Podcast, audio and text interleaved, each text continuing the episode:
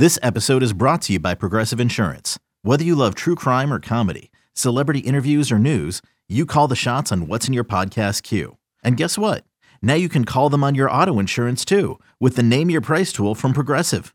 It works just the way it sounds. You tell Progressive how much you want to pay for car insurance, and they'll show you coverage options that fit your budget. Get your quote today at progressive.com to join the over 28 million drivers who trust Progressive. Progressive Casualty Insurance Company and Affiliates. Price and coverage match limited by state law. You ready? Showtime. On May 3rd, summer starts with The Fall Guy. Let's do it later. Let's drink a spicy margarita. Make some bad decisions. Yes. Audiences are falling in love with the most entertaining film of the year. Fall guy. Fall guy. Fall guy. That's what the poster said. See Ryan Gosling and Emily Blunt in the movie critics say exists to make you happy. Trying to make it out? Nope. Because I don't either. It's not what I'm into right now. What are you into? Talking. Yeah. The Fall Guy. Only in theaters May 3rd. Rated PG-13. This is the Daily Tip presented by BetMGM. Now, here's Chelsa Messinger and Michael Jenkins. PJ, I know you were kind of upset about this new rule that has been um, accepted by NFL owners, and it is the decision that Thursday night football can now be flexed. And this only applies to weeks 13 through 18, and it's going to require a 28 day notice. But still, imagine the fans who are booking flights, booking hotels, and trying to see their team play on a Thursday night only to realize that said team has been flexed out of Thursday night.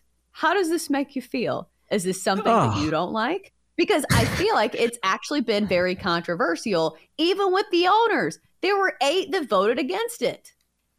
It's just, I I think it's a horrible decision. NFL's doing way, way too much. There's been so much, there's been such an uproar about these Thursday night football games. And, you know, most of the time it's like the Texans and the, and the Jags or something, or it's the Falcons and the Panthers, and everybody gets so frustrated.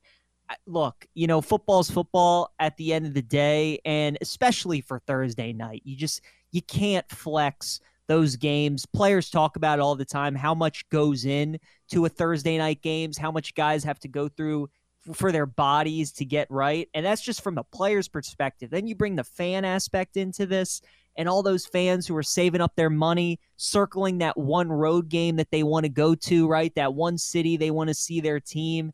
And then all of a sudden, the NFL flips it on you and says, nope, JK, that game's going to be played on Sunday. So now you have to go change your flight. You have to go change your hotel. Maybe you have to pick up a rental car for a new day. Uh, it just throws everything off. It's just, it, it, it's a shame. It all comes down to money, and we know that. And it just, it sucks. And I feel for these fans. I love seeing the Ravens on the road. I try and go see them once a year, and just something like that happening would just, it would suck. It would throw everything off because everybody knows how it goes, right? When you put time in off work, you try and give your bosses, you know, two months, three months, four months notice, and something like this could happen uh, uh, 28 days away from a game being moved to Thursday to Sunday, and it just stinks. So I think this is a terrible idea, and uh, I, I I think it's I think it stinks. It stinks. Well, I will give Jerry Jones this, the owner of the Dallas Cowboys. At least he is being completely honest because his quote about this was only 7% of our fans have ever been inside a stadium. 7%. And so we've got a lot of fans, but a huge majority of fans out there, this is good for them because let's look at the other side. I think we have seen this a lot where we have terrible Thursday night games. Like, remember when it felt like the Denver Broncos were in every primetime game last year, despite Yes. scoring like three points per game? So maybe this is the NFL's attempt at curtailing some of those complaints. Like, do you think it's better for the people watching at home at least? It, it it it will, I think, and obviously, you know, I see where they're coming from, and that's definitely what they're trying to do. Is they're trying to make the primetime games more appealing for fans, trying to make the games better. Because, like you said, I mean, the Broncos were just on prime time every night. It seemed like, and I Mhm. think after that, when you go into a season with so much risk. Like it feels like the Jets could be this year's Broncos. And I don't think they're going to be that bad. I expect them to make the playoffs and I think they're going to be a good team. But obviously with Aaron Rodgers coming in and the season that the Jets did last year with how good their defense is, they had the offensive and defense rookie of the year. A lot of people are expecting the Jets to be very good and the Jets have a lot of primetime games. And if the Jets turn out not to be good, and Aaron Rodgers maybe turns into Russell Wilson potentially, which again, I don't think will happen. But if it does, then the NFL is going to kind of be screwed. And if the Jets are not a fun team to watch, then it could be Broncos 2.0. So I get the thought process, but uh, again, it's just, man, I mean, doing that on a Thursday game, right? Like it's one thing, obviously, to flex a Sunday game from the afternoon and nighttime, no big deal.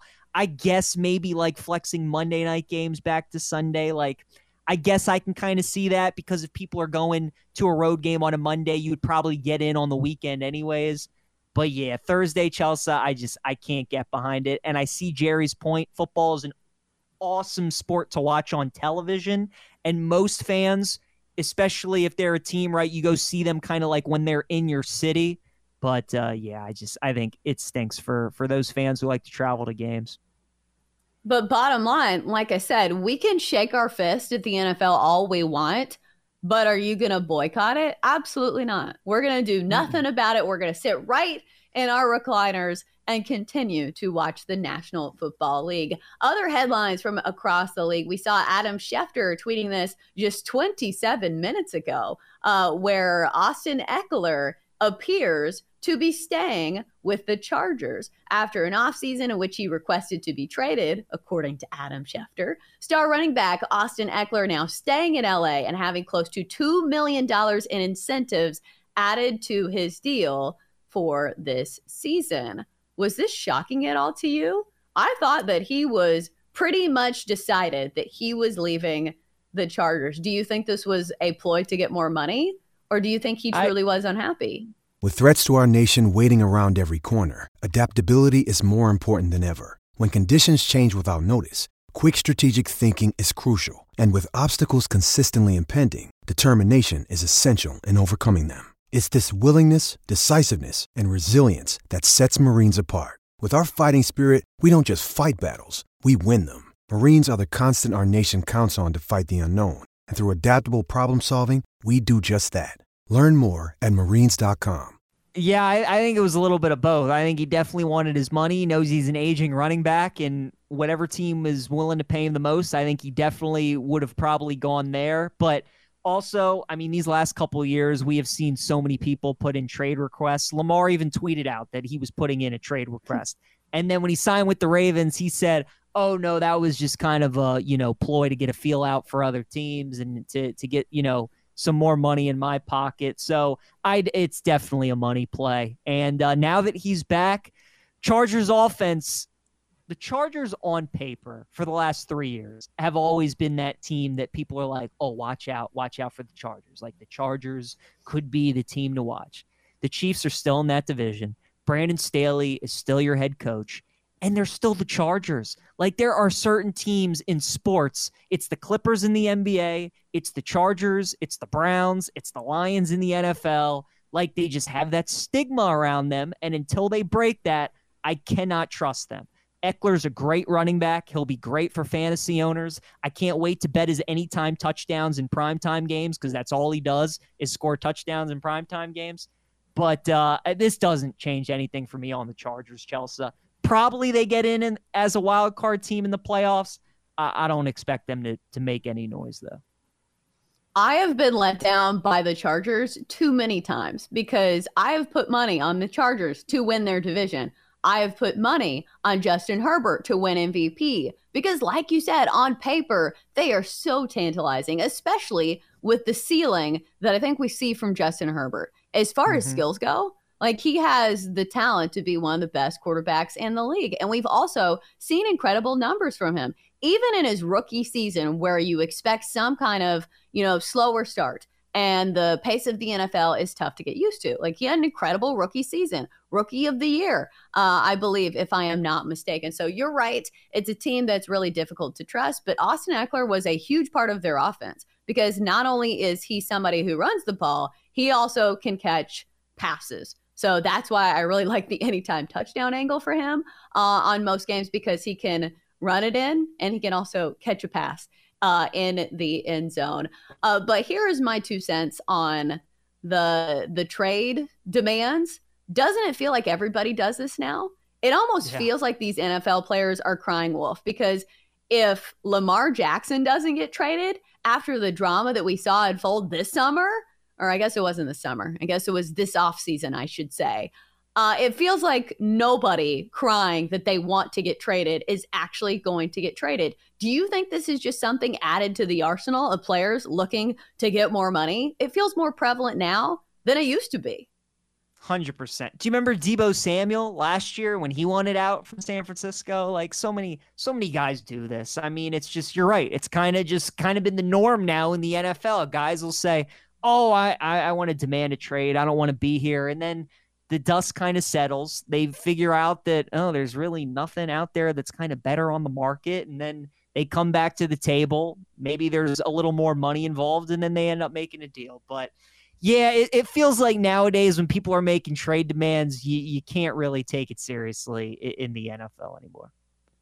Right. And then one final headline that I guess we'll get to is that the NFL is investigating a second wave of potential violations of its gambling policy. And I know that we are a gambling show, and I'm not going to sit here and say, well, gambling's wrong. Obviously, I'm not going to say that. But I'm also not going to say, well, gambling's fine. Why are they being punished? Because these are the rules in the NFL. You have to abide by the rules set in place. It's kind of like speeding, where you tell an officer, you're like, well, everybody else is doing it. Well, you broke the law. So, like, what do you expect? Not to be punished? I can't believe guys are still doing this, PJ. I can't either. And it's, you know, they just don't think that they're going to get caught and they think they can get away with it. But with all the technology that the NFL has and all the eyes that are on these players. And w- once Calvin Ridley happened, and that was kind of like the first big case, and now the stuff came out with the Lions players, they're just going to be cracking down on it even more and more. So, I mean, look, Chelsa, I'm sure there's going to be more players that we're going to see headlines of guys who are, have bet, and there are going to be more suspensions dealt. But uh, yeah, it's just, it's, it's not good. I mean, it's not good. We'll see how, you know, stiff these suspensions start to become, right? Because Ridley's was a full year. And then these Lions players, theirs was six games. So, you know, do, do we kind of see this stuff stop or do we see it continue and the suspensions get stricter? Well, we'll have to see what, what ends up happening with all this stuff. But, uh, definitely interesting because as we know the gambling industry is is not going anywhere anytime soon for sure, but it's still against the rules. So you yeah. shouldn't do it. I am mind blown that some of these guys think they can get away with this. Don't you have to type in your social security number to get an account for most of these sports books? So I am baffled that some of these guys think they can get away with it. For more, listen to the Daily Tip presented by BetMGM. Weekday mornings from 6 to 9 Eastern on the BetQL network, the Audacy app, or wherever you get your podcasts.